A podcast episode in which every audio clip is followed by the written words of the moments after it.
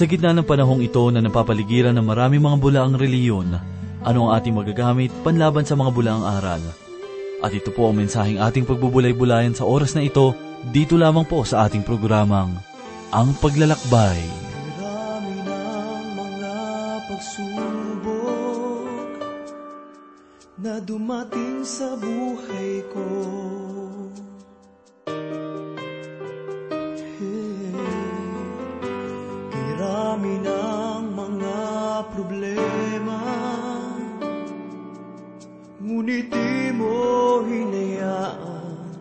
na ako ay mag-isa. Katapatan mo'y hindi nagbabago.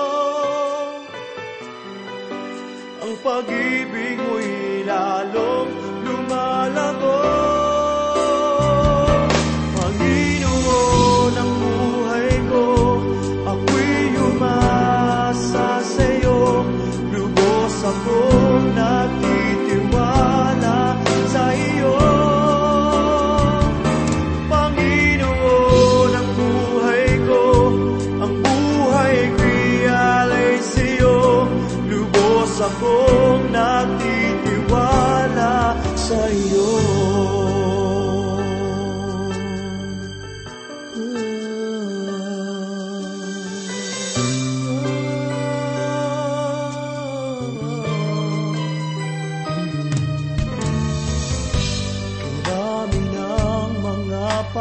pagkakataon na ika'y nasaktan ko.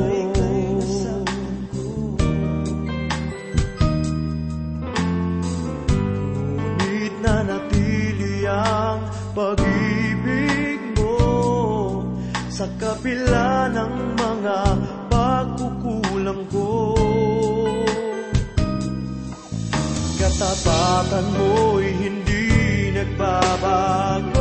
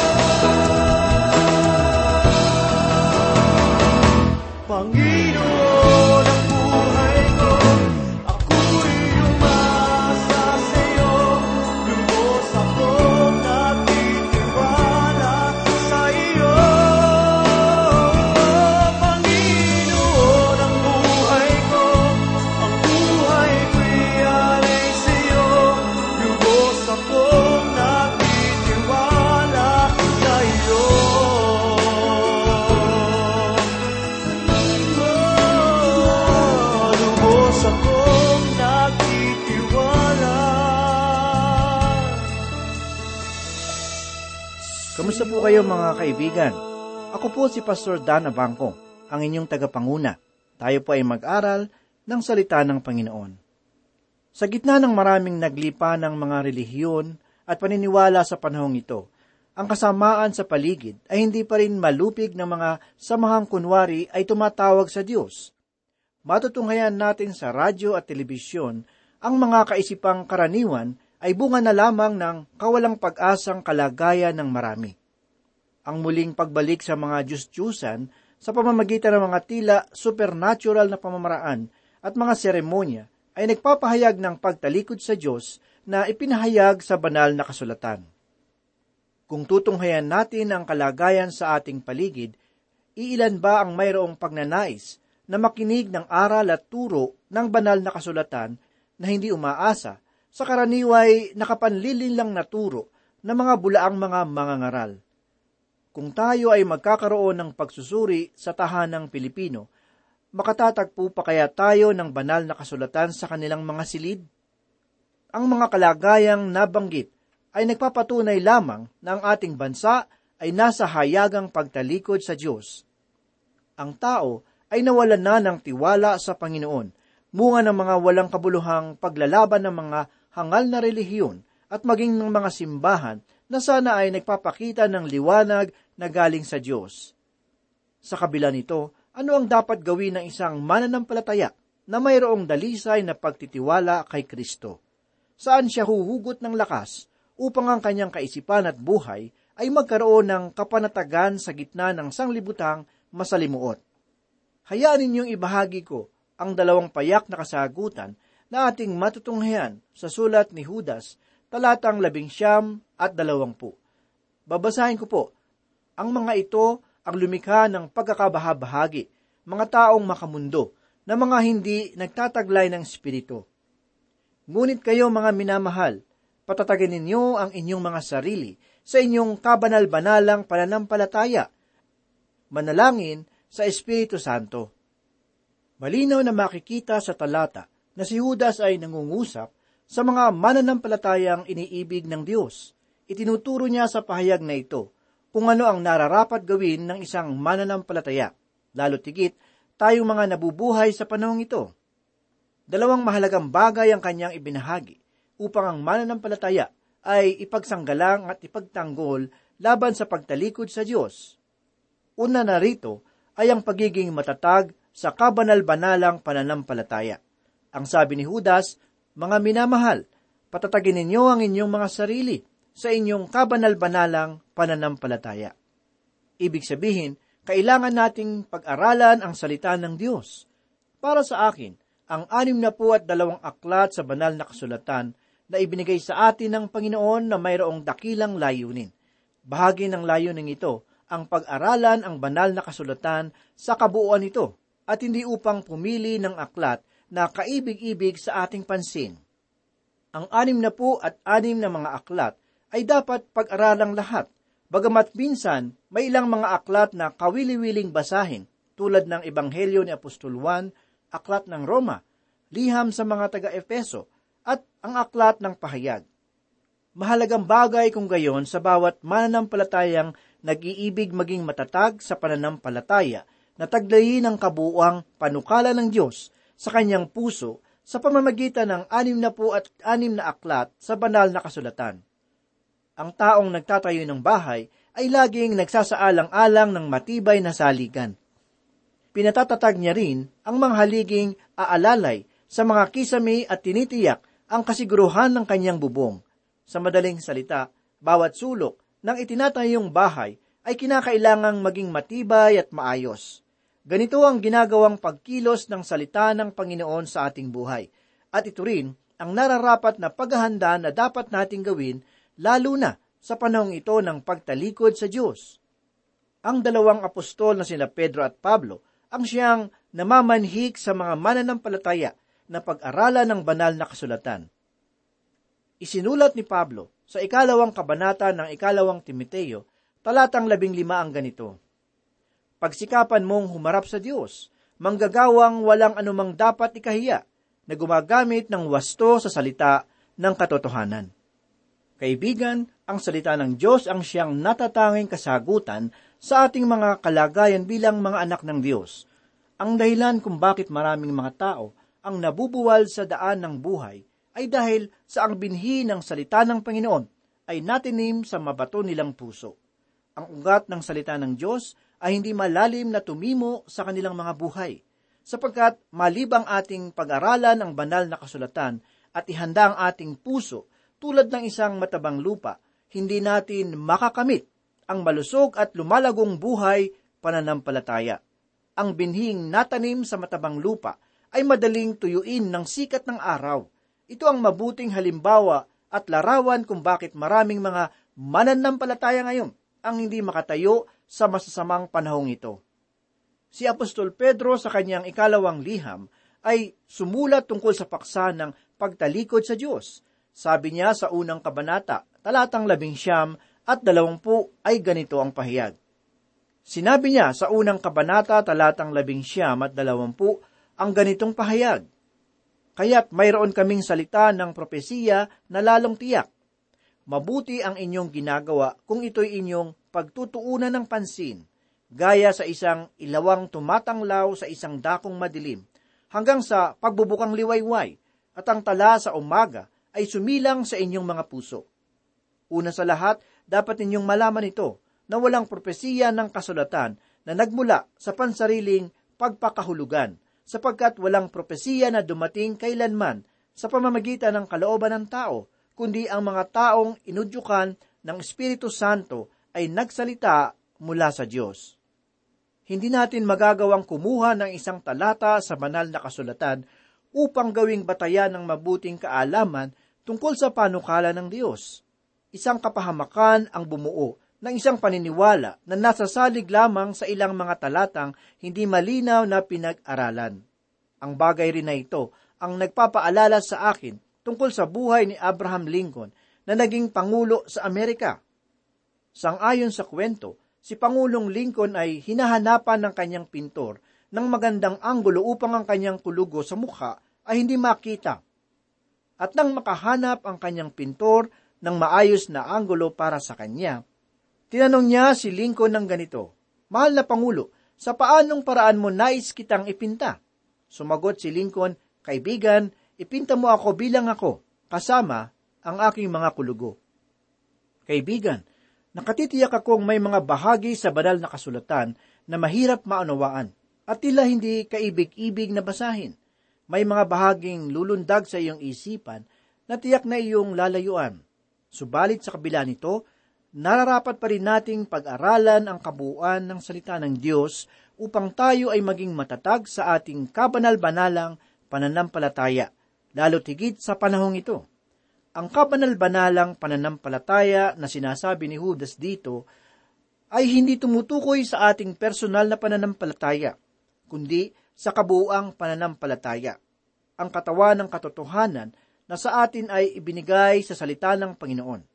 Ito ang pananampalataya na pinanindigan ng Iglesia noong una pa lang. Ito ang tinatawag na ang katuruan ng mga apostol. Ang sabi ng isang dalubhasa ay ganito, Ang pananampalataya na sinasabi ni Judas ay tinawag na kabanal-banalan sapagkat ito ay nagmula sa Diyos na kanya namang inihayag sa atin. Ito ang pananampalataya na gumagawa sa buhay ng tao upang siya ay maging matuwid sa harapan ng Panginoon at upang mapagtagumpayanan ang sanglibutan. Tayo po ngayon ay dadako sa ikalawang bagay na sa atin ay magbibigay sanggalang at katatagan laban sa pagtalikod sa Diyos. Ang ikalawang bagay na ito ay tinatawag ni Judas na manalangin sa Espiritu Santo. Ang salitang Espiritu na binabanggit sa pahayag ay nagmula sa salitang Griego na pneuma. Ang katagang manalangin sa Espiritu Santo ay pahayag na atin lamang pong mababasa dito sa iilang bahagi ng banal na kasulatan. Sa liham ni Apostol Pablo sa mga taga-Epeso, ay mababasa natin ang paksa tungkol sa buong baluti na mula sa Diyos. Ang baluting ito ay binubuo ng iba't ibang pananggalang at sandata sa pakikipaglaban. Ang unang sandata na panlaban ay sinasabi sa ikaanim na kabanata, talatang labing walo. Ganito po ang sinabi ni Pablo, Manalangin kayo sa Espiritu sa lahat ng panahon sa bawat panalangin at pagsamo. At sa bagay na ito ay maging handa na may buong pagtsatsaga at pagsusumamo para sa lahat ng mga banal. Ang ikalawang sandata naman ay ating mababasa sa ikalabing pitong talata ng ikaanim na kabanata. Ang sabi ni Apostol Pablo ay ganito, At taglay ninyo ang tabak ng Espiritu na siyang salita ng Diyos ito ang buod ng pahayag na nais ipabatid ni Judas sa kanyang sulat. Ibig sabihin, kinakailangan muna nating patatagin ang ating sarili sa kabanal-banalang pananampalataya at pagkatapos nito ay manalangin tayo sa Espiritu Santo. Para sa akin, ang nakalulugod na programa sa radyo ay yung nagtuturo sa ating mga kababayan na magbalik loob sa Diyos sa pamamagitan ng pag-aaral ng banal na kasulatan. Naniniwala akong ang tanging paraan ng pakikinig sa Diyos sa panahong ito ay nagaganap sa pamamagitan ng salita ng Diyos.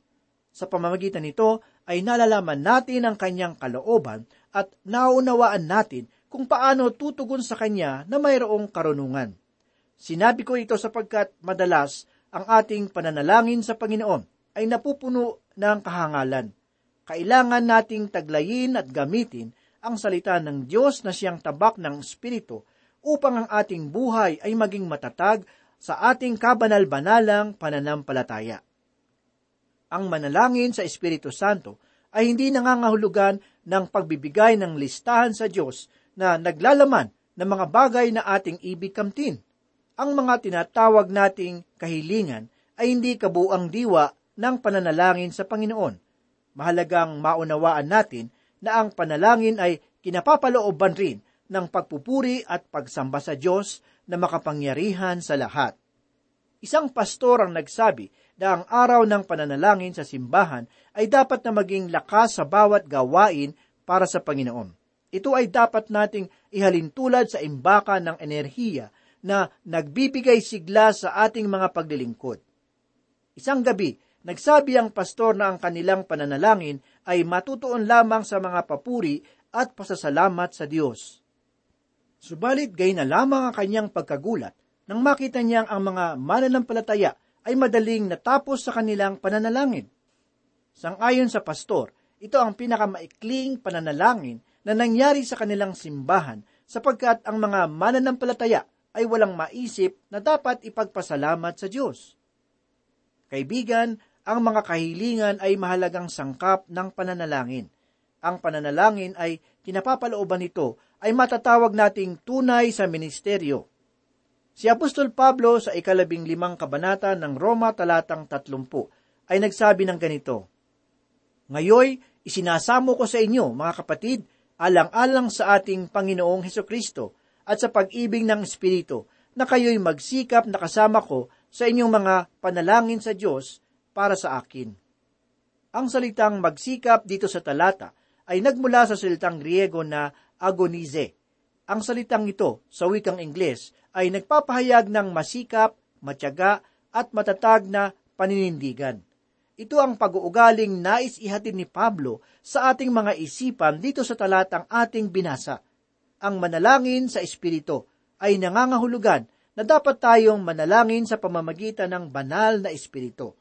Sa madaling salita, dapat tayong umasa sa Espiritu ng Panginoon. Sinabi ni Pablo sa aklat ng Roma, Kabanatang 8, talatang 26 may ganito, At gayon din naman, ang Espiritu ay tumutulong sa aking kahinaan, sapagkat hindi tayo marunong manalangin ng nararapat. Ngunit, ang Espiritu mismo ang mamamagitan na may mga daing na hindi maipahayag. Tayo sa ating mga sarili ay walang ganap na pagkaunawa sa kung ano ang ating dapat na ipanalangin. Tayo ay tulad ng maliit na bata na nasa loob ng tindahan. Lahat ng ating makita sa loob ng tindahan ay ibig nating makuha, maging ang mga bagay na hindi makabubuti sa atin. Sa ganitong paraan natin maihalin tulad ang ating pananalangin.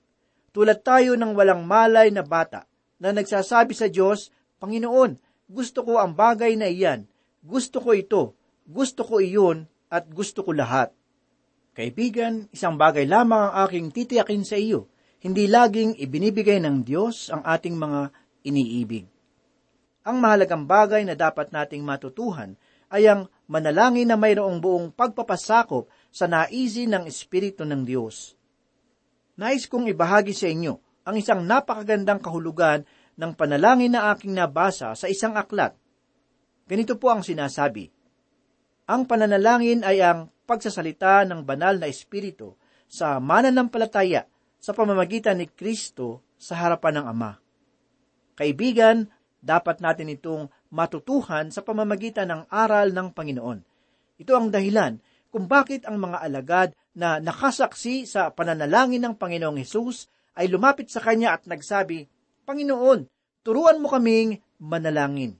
Ang pahayag na ito ay ating mababasa sa ikalabing isang kabanata ng Ebanghelyo sangayon kay Lukas.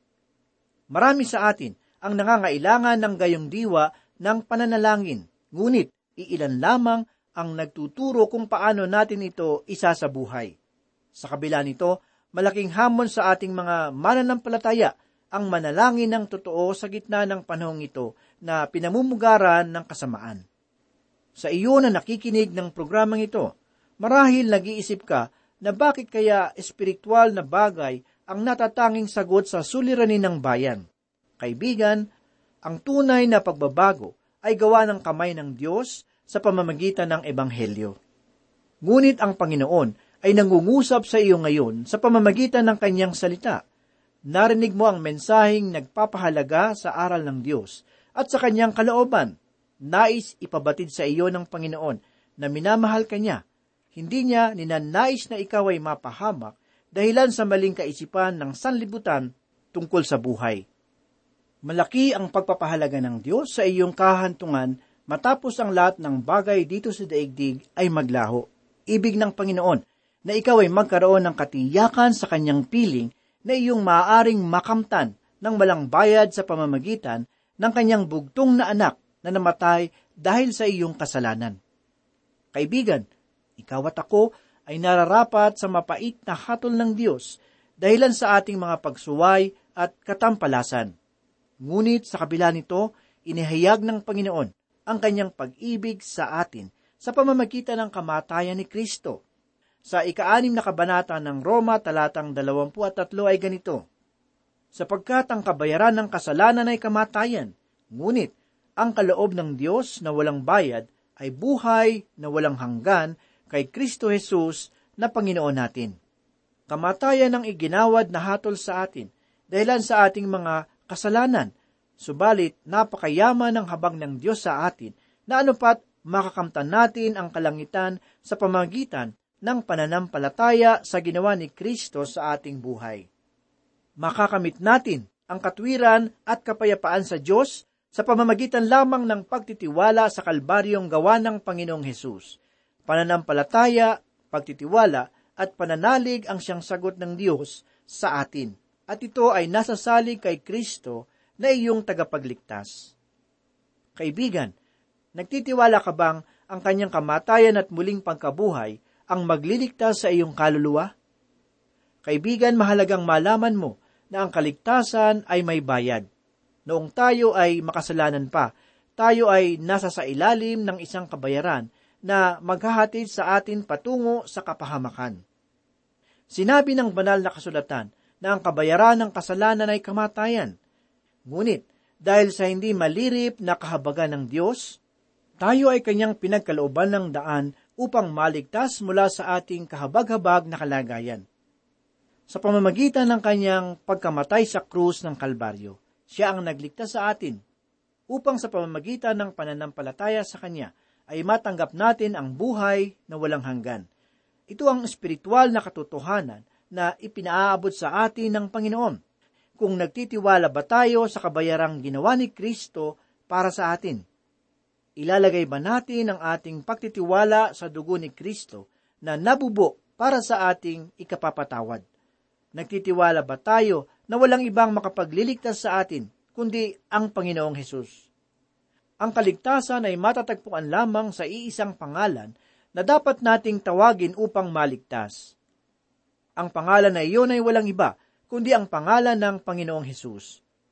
Kay lungkot isipin na ang panahong ito ay punong-puno ng mga pangalang tinatawag ng mga tao sa tuwing sila ay nasa pangangailangan. Marami ang tumatawag sa salapi sa tuwing sila ay nababaon sa utang. Marami rin ang tumatawag sa katungkulan kapag ang isang tao ay nauuhaw sa kapangyarihan. Higit sa lahat, marami ang tumatawag sa bisyo kapag ang isang tao ay naghahanap ng kaaliwan. Lahat ng mga ito ay pawang mga Diyos-Diyusang tinatawag ng tao sa tuwing wala na siyang makitang pagkukunan sa kanyang sarili. Ang pananaw ng tao sa kasiyahan at kapayapaan ay nasasalig na rin sa mga bagay na ito. Para sa kanya, kung ikaw ay hindi malakas, ay wala kang lugar na makakamit. At kung wala kang salapi, ay hindi ka mabubuhay. Tayong mga Pilipino ay kinikilala na naniniwala sa ikalawang buhay. Subalit ang ating mga ginagawa ay salungat sa ating paniniwala. Makikita sa atin ang labis na pagpapahalaga sa kayamanan, kagandahan, at kapangyarihan na tila bang ang buhay ay dito na lamang. aminin man natin sa hindi, marami sa mga kababayan natin ngayon ang nabubuhay na walang Diyos. O nga't nasa ilalim sila ng isang bansang kinikilalang relihiyoso tungkol sa pagsamba kay Kristo. Daig pa tayo ng mga pagano, sapagkat bagamat hindi sila naniniwala kay Kristo na dakilang Diyos, gayon may mayroon silang pagpapahalaga at oras na sambahin ang kalikasan. Ang modernisasyon ba ang nagbibigay sa tao ng mabuting karunungan tungkol sa mga bagay-bagay? Sasabihin ng iba, ang modernisasyon ay hindi relihiyon. Kung gayon, ang modernisasyon ay maliwanag na pagsasantabi sa Diyos na lumikha ng lahat ng bagay na ating nililinang. Mayaman ang ating bayan sa mga bayani. Marami sa kanila ang nagbuwis ng kanilang buhay upang makamit ang ating tinatawag na kalayaan. Ngunit, nalulungkot ako na ang kalayaan na pinaghirapan ng ating mga pinuno ay mauwi lamang pala sa isang uri ng pagkaalipin. Iyon ay ang pagkaalipin sa kayamanan, kapangyarihan at layaw. Kaibigan, ang pag-asa ng ating bayan ay si Heso Kristo. Sa Kanya lamang natin matatagpuan ang buhay na walang hanggan. Manalangin po tayo. Muli Panginoon, kami po ay nagpapasalamat, kami po ay nagpupuri sa iyong mayamang salita na muli ay aming napag-aralan sa mga oras na ito. Tulungan mo po kami upang kami ay maging matibay sa aming pananampalataya at maging malakas sa tuwina. Gawin mo po kaming mabuting patotoo sa bawat kapwa namin. Ito po ang aming samot dalangin sa pangalan ni Jesus. Amen. Lumalapit sa'yo Idinudulog ang bawat puso upang iyong pagharian